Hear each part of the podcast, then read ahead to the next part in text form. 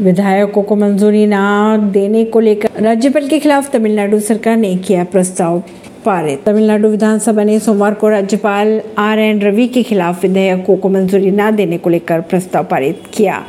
JDU ने चिराग को दिया महागठबंधन में आने का ऑफ़र। एलजेपी ने कहा कि आगे क्या होगा, ये कोई नहीं जानता।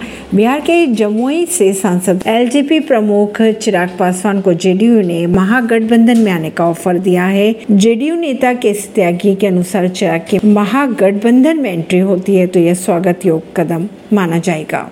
ऐसी खबरों को जानने के लिए जुड़े रहिए जनता सरिश्ता पॉडकास्ट से। परवीन दिल्ली से।